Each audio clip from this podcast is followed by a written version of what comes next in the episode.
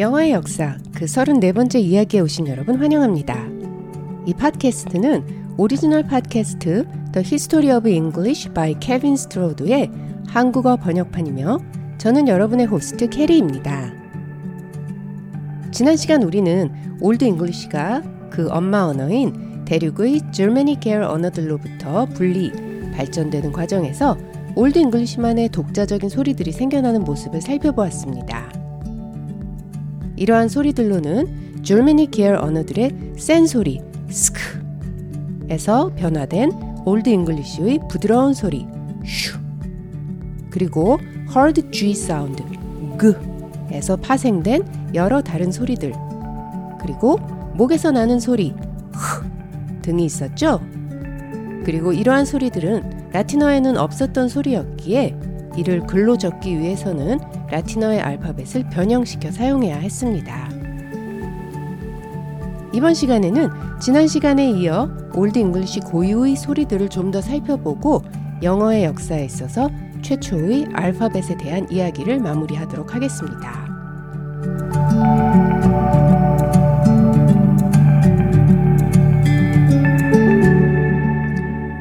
현대의 대부분의 유럽 국가들의 글이 알파벳인데요. 이 알파벳은 로마 시대의 라틴어의 글이었던 알파벳이 로마의 유럽 정복과 맞물려 여러 다른 지역으로 전해진 것으로 그 소리와 활용이 지역에 따라 조금씩 다른데요.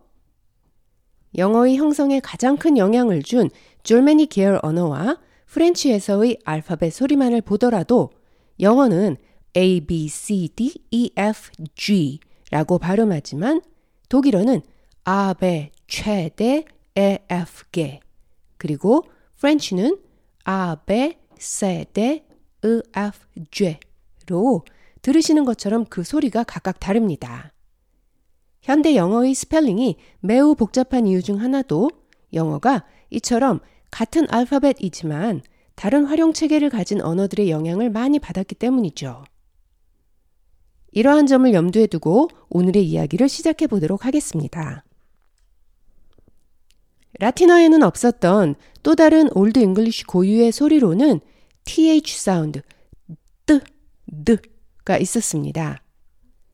이 소리는 현대 영어에서도 흔한 소리로 그 유래를 초기 Germanic 계열 언어로 거슬러 올라갈 수 있죠. 하지만 라틴어에는 없었던 소리이기에 Old English는 th, 뜨 나 드 소리를 표기하기 위해 새로운 철자법을 생각해내야 했습니다. 그리고 이는 영국 섬 내에서 지역의 차이에 따라 Germanic 룬 글자를 차용하기도 하고 스펠링 D를 사용하기도 하였으며 혹은 그리스어 문자 테타 혹은 알파벳 TH 스펠링 조합 등 다양한 형태로 나타났습니다. 그리고 1066년 Norman French의 침공 이후 th, 뜨 소리는 철자 t와 h의 조합 th로 스펠링하는 것으로 정리가 되었죠. 다음으로는 Old English의 w 사운드 우와를 보도록 하겠습니다. 이 w 사운드 우와는 후기 라틴어를 비롯 많은 로맨스 계열 언어들에서 우와 사운드에서 v 사운드 v로 바뀌었는데요. 이에 따라 초기 라틴어로 포도주, 와인을 뜻하던 winum, w-i-n-u-m은 후기 라틴어에서는 vinum, v-i-n-u-m이 되었고 이로부터 이탈리아어로 포도주를 뜻하는 vino, v-i-n-o 그리고 French로 포도주를 뜻하는 v-i-n, vin이 나온 것이죠. 그리고 비단 로맨스 계열 언어에서뿐만 아니라 Germanic 계열 언어에서도 W, 우와에서 V, V로 의 소리 변화가 일어나게 되는데요. 이에 따라 독일어로 포도주는 vine인데요. 그렇지만 철자는 W-E-I-N으로 이는 독일어에서는 철자 W가 V 소리로 발음되기 때문입니다. 영어의 경우에는 초기 라틴어의 W 사운드의 winum에서 전래된 wine, w-i-n-e, 그리고 후기 라틴어의 V 사운드의 venom에서 전래된 vineyard, V-I-N-E-Y-A-R-D, 포도밭을 뜻하죠. vineyard가 있으며 이 wine과 vineyard는 바로 위에서 설명해 드린 바와 같이 같은 단어, 즉 라틴어 초기의 vinum에서 파생된 동족어입니다. 하지만 영어로 전래된 시기에 따라 즉 라틴어 초기에 전래되었는지 후기인지에 따라 W 사운드와 V 사운드로 소리가 각각 다른 것이죠. 이 W 사운드, 우와에 대해 조금 더 자세히 살펴보자면 이 소리는 Y 사운드, ear와 마찬가지로 반자음 소리이며 발음 원리상에 있어 U 사운드, 즉 우와 유사한 소리입니다. 우에서 뒤를 조금만 더 끌어 소리내면 우와 바로 W 사운드가 되는 것이죠. 아마도 이러한 이유로 초기 라틴어에서는 이 W 사운드 우와의 철자 U를 사용했습니다. 즉 W 사운드 우와와 U 사운드 우의 같은 철자를 사용했던 것이죠. 그리고 이 시기 철자 U는 두 가지 모습으로 쓰여졌는데요. 딱딱한 돌에 끌을 사용해서 쓸 때는 현대 알파벳의 V처럼, 즉 밑이 뾰족한 각이 진 모습으로, 그리고 깃털촉을 사용해서 쓸 때는 곡선이 있는 모습인 현대 알파벳 U와 같은 모습으로 쓰였죠. 이 두 글자 모두 라틴어 초기 당시에는 같은 철자 U를 뜻했으며 방금 살펴본 바와 같이 이 철자 U는 두 개의 소리 W 사운드와 U 사운드를 나타냈습니다. 그리고 참고로 초기 라틴어에는 아직 V 사운드를 나타내주는 철자가 없었습니다. 그러나 후기 라틴어로 갈수록 W 사운드에서 V 사운드로의 소리 변화가 나타나는데요. 포도주 winum에서 vinum으로 소리 변화가 이루어진 것처럼 말이죠. 그런데 이 V 사운드 또한 철자 U를 사용하였기에 라틴어 초기 철자 U는 본래의 U 사운드 그리고 그로부터 파생된 W 사운드 다시 그로부터 파생된 V 사운드까지 세 개의 소리를 나타냈습니다.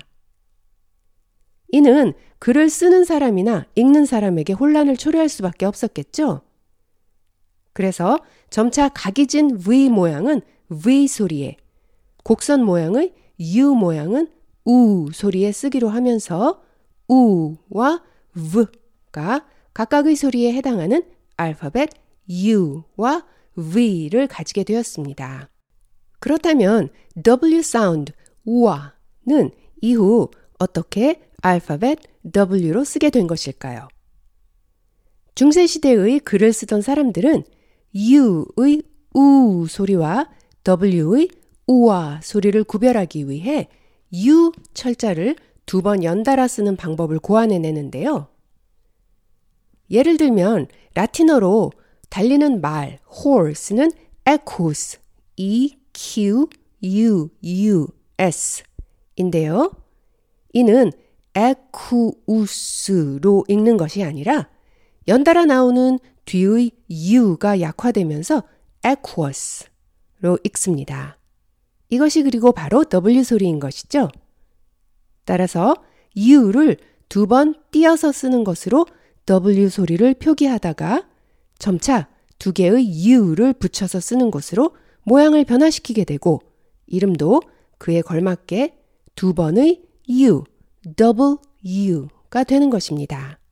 그리고 이것이 바로 현대 알파벳에서 U, V, W의 순서가 나란히 있는 이유입니다. 이것이 바로 현대 알파벳에서 U, V, W의 순서가 나란히 있는 이유입니다. 하지만 이렇게 깔끔하게 정리가 되는 것은 중세 시대 들어서의 일이고 Old English 시대에는 W 사운드와 V 사운드에 해당하는 알파벳이 아직 없었습니다. 그럼 차례대로 Old English에서의 상황을 알아보도록 하죠.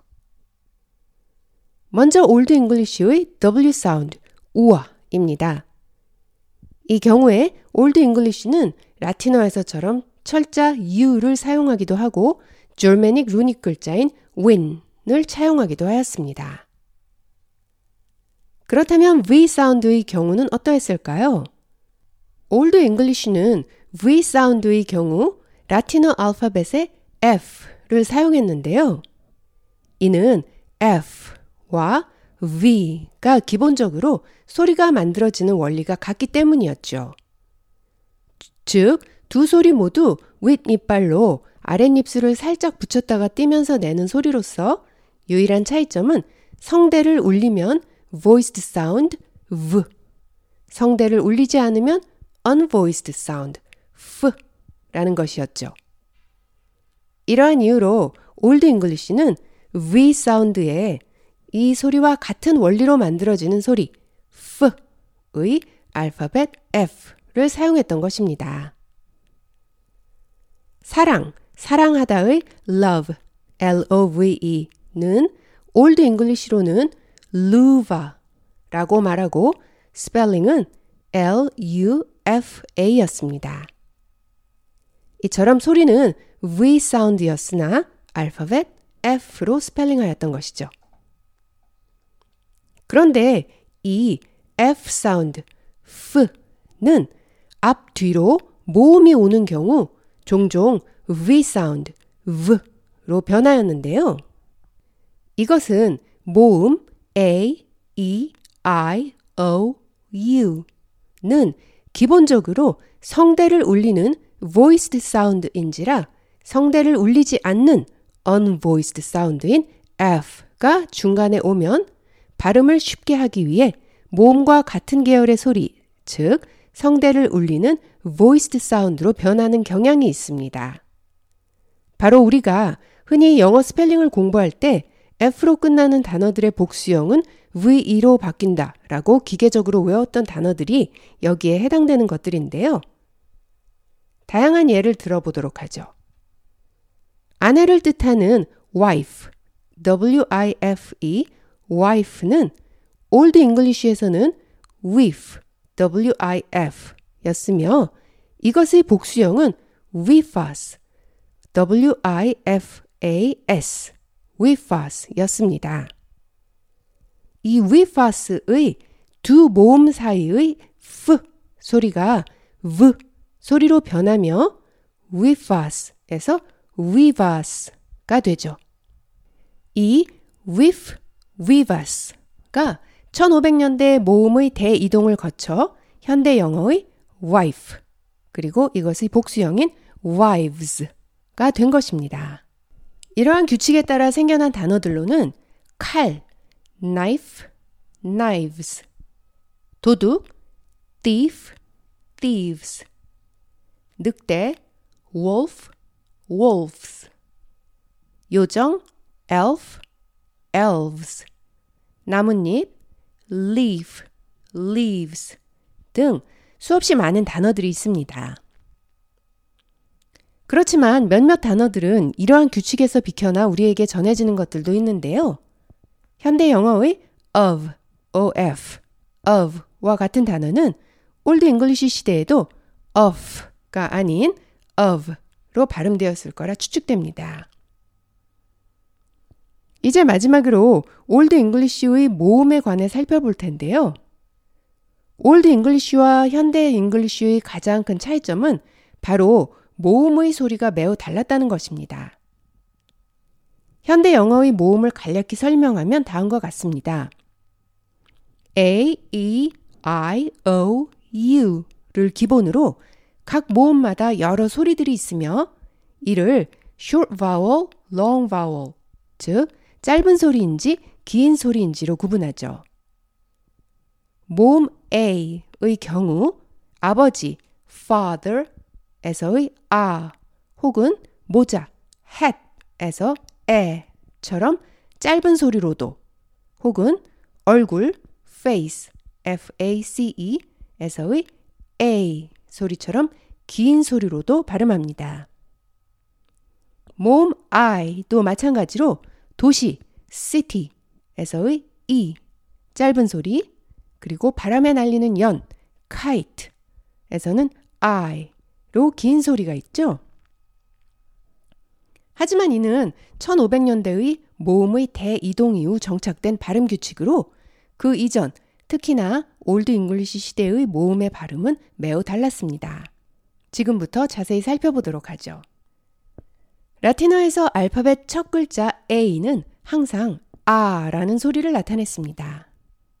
이는 현대 유럽의 언어들에서도 마찬가지로 독일어의 A B C D 그리고 French의 아베 세대를 기억하시면 되겠는데요.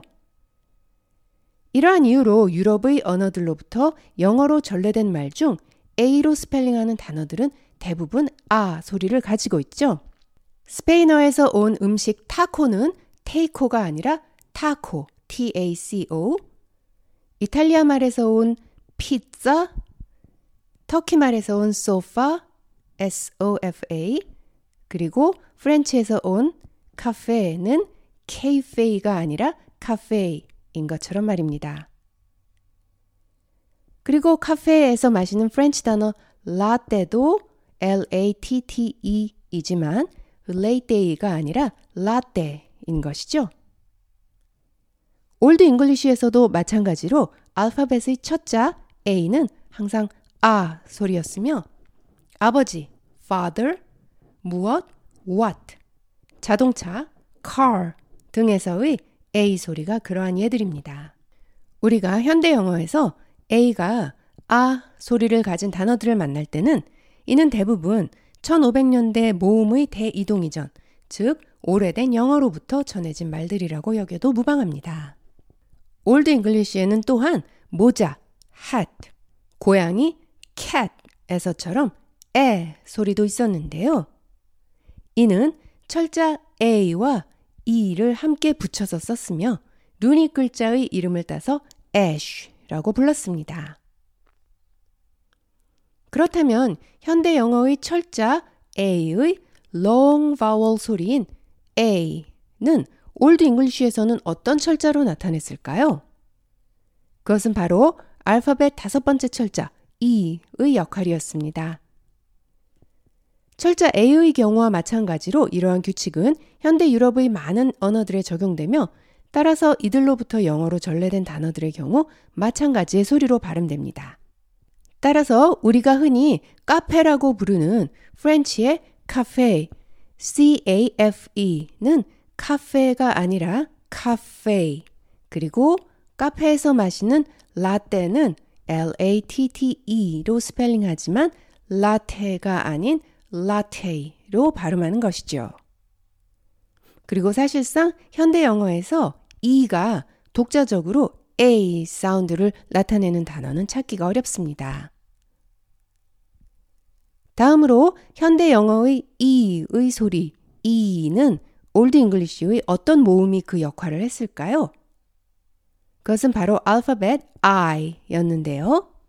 왕, king, 가져오다, bring, 반지, ring, 물건, thing, 생각하다, think, 가라앉다, sink 등에서의 철자 I가 바로 Old English 시대의 철자 I의 발음, 즉 현대 영어의 E의 발음이지만 Old English 시대에는 I로 스펠링했던 것이 그대로 남아서 우리에게 전해진 단어들입니다.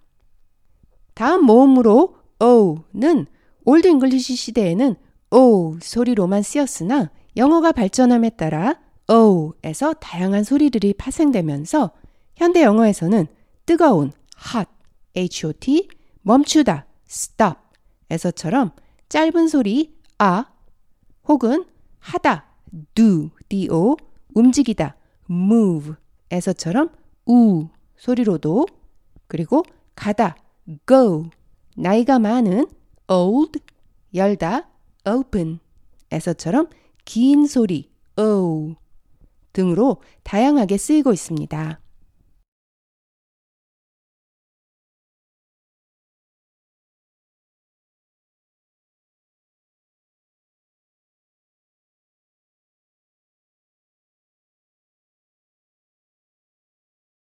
U 사운드는 Old English 시대에는 우 소리로만 쓰였으며 오늘날 무례한 rude, R-U-D-E 그리고 1년 중 6월 June, J-U-N-E 등에서와 같은 소리였습니다. 하지만 현대 영어에는 오두막, hut, H-U-T의 어 소리를 비롯하여 이 모음 U에서 파생한 여러 다른 소리들이 존재하죠. 알파벳 Y는 Old English 시대에서도 반 모음으로 쓰였는데요. 이는 1년, year, y-e-a-r, 아직, y-e-t, yet 등에서의 우이 소리였죠. 이는 1년, 한 해를 나타내는 year, y-e-a-r, 아직, yet, yet 등에서의 우이 소리였습니다. 현대 영어의 사용하다, use, use, 음악, music, music, 귀여운, cute, cute 등의 단어에서 이 소리를 찾아볼 수 있죠. 지금은 모두 U로 스펠링하지만 이 소리는 Old English 시대에는 Y로 스펠링하였습니다. 정리하자면 현대 영어에서는 각각의 모음을 짧은 소리와 긴 소리로 구분합니다. 즉 알파벳 A의 짧은 소리는 아, 에, 긴 소리는 A. 알파벳 I의 짧은 소리는 이, 긴 소리는 아이처럼 말이죠. 하지만 Old English 시대의 모음의 긴 소리와 짧은 소리는 말 그대로 같은 소리의 짧고 긴 것을 나타냈습니다. 즉, 알파벳 A의 짧은 소리는 아, 긴 소리는 아이고, 알파벳 I의 짧은 소리는 이, 긴 소리는 이 였던 것이죠. 이러한 관점에서 Old English의 모음의 발음과 스펠링은 현대 영어의 그것보다 훨씬 간단했다라고 말할 수 있겠습니다. 이는 바꿔 말하면 현대 영어의 스펠링, 특히 모음의 스펠링 규칙이 복잡한 이유가 되겠죠. 이제 Old English 시대의 알파벳을 정리해 보도록 하죠. 라틴어의 알파벳이 처음으로 영국 섬으로 전래될 당시 라틴어의 알파벳에는 총 23글자가 있었습니다. J 그리고 W는 아직 각각의 소리에 대응하는 철자가 없었고 철자 U가 U 소리 그리고 V 소리에도 쓰였습니다. 이 23개의 철자 중 Old English는 Q, X, Z는 사용하지 않았는데요. 왜냐하면 Q는 K 사운드, 크 소리와 다름없었고 라틴어에서 크 소리는 항상 철자 C를 사용했기 때문이죠. 철자 X의 경우 소리가 X, 즉 KS와 다름없었기에 철자 X 대신 KS나 CS와 같은 철자 조합을 사용했습니다. 철자 Z의 경우 Old English에서는 이를 단순히 S 사운드의 변형으로 여겼죠. 따라서 Z 사운드를 나타내는 철자 Z가 존재했음에도 이를 사용하지 않고 대신 철자 S를 사용했습니다. 따라서 라틴어 알파벳 23자 중 Old English가 사용하지 않았던 3개의 철자를 빼면 20개가 남고 여기에 runic symbol에서 유래한 Old English만의 독자적인 철자 4개를 더해 Old English에는 총 24개의 철자가 있었습니다. 참고로 Old English만의 독자적인 철자 4개는 th 사운드를 나타내기 위한 두 개의 철자 thorn과 eth 그리고 w 소리를 나타내주는 wynn 그리고 vowel 모음 애 소리를 나타내기 위한 ash까지 줄메닉 runic symbol에서 유래한 4개의 글자가 되겠습니다.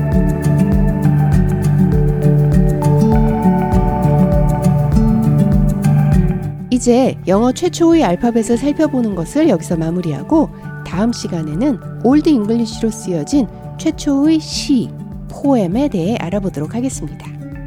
지금까지 청취해주신 여러분 감사합니다. 다음 시간까지 안녕히 계세요.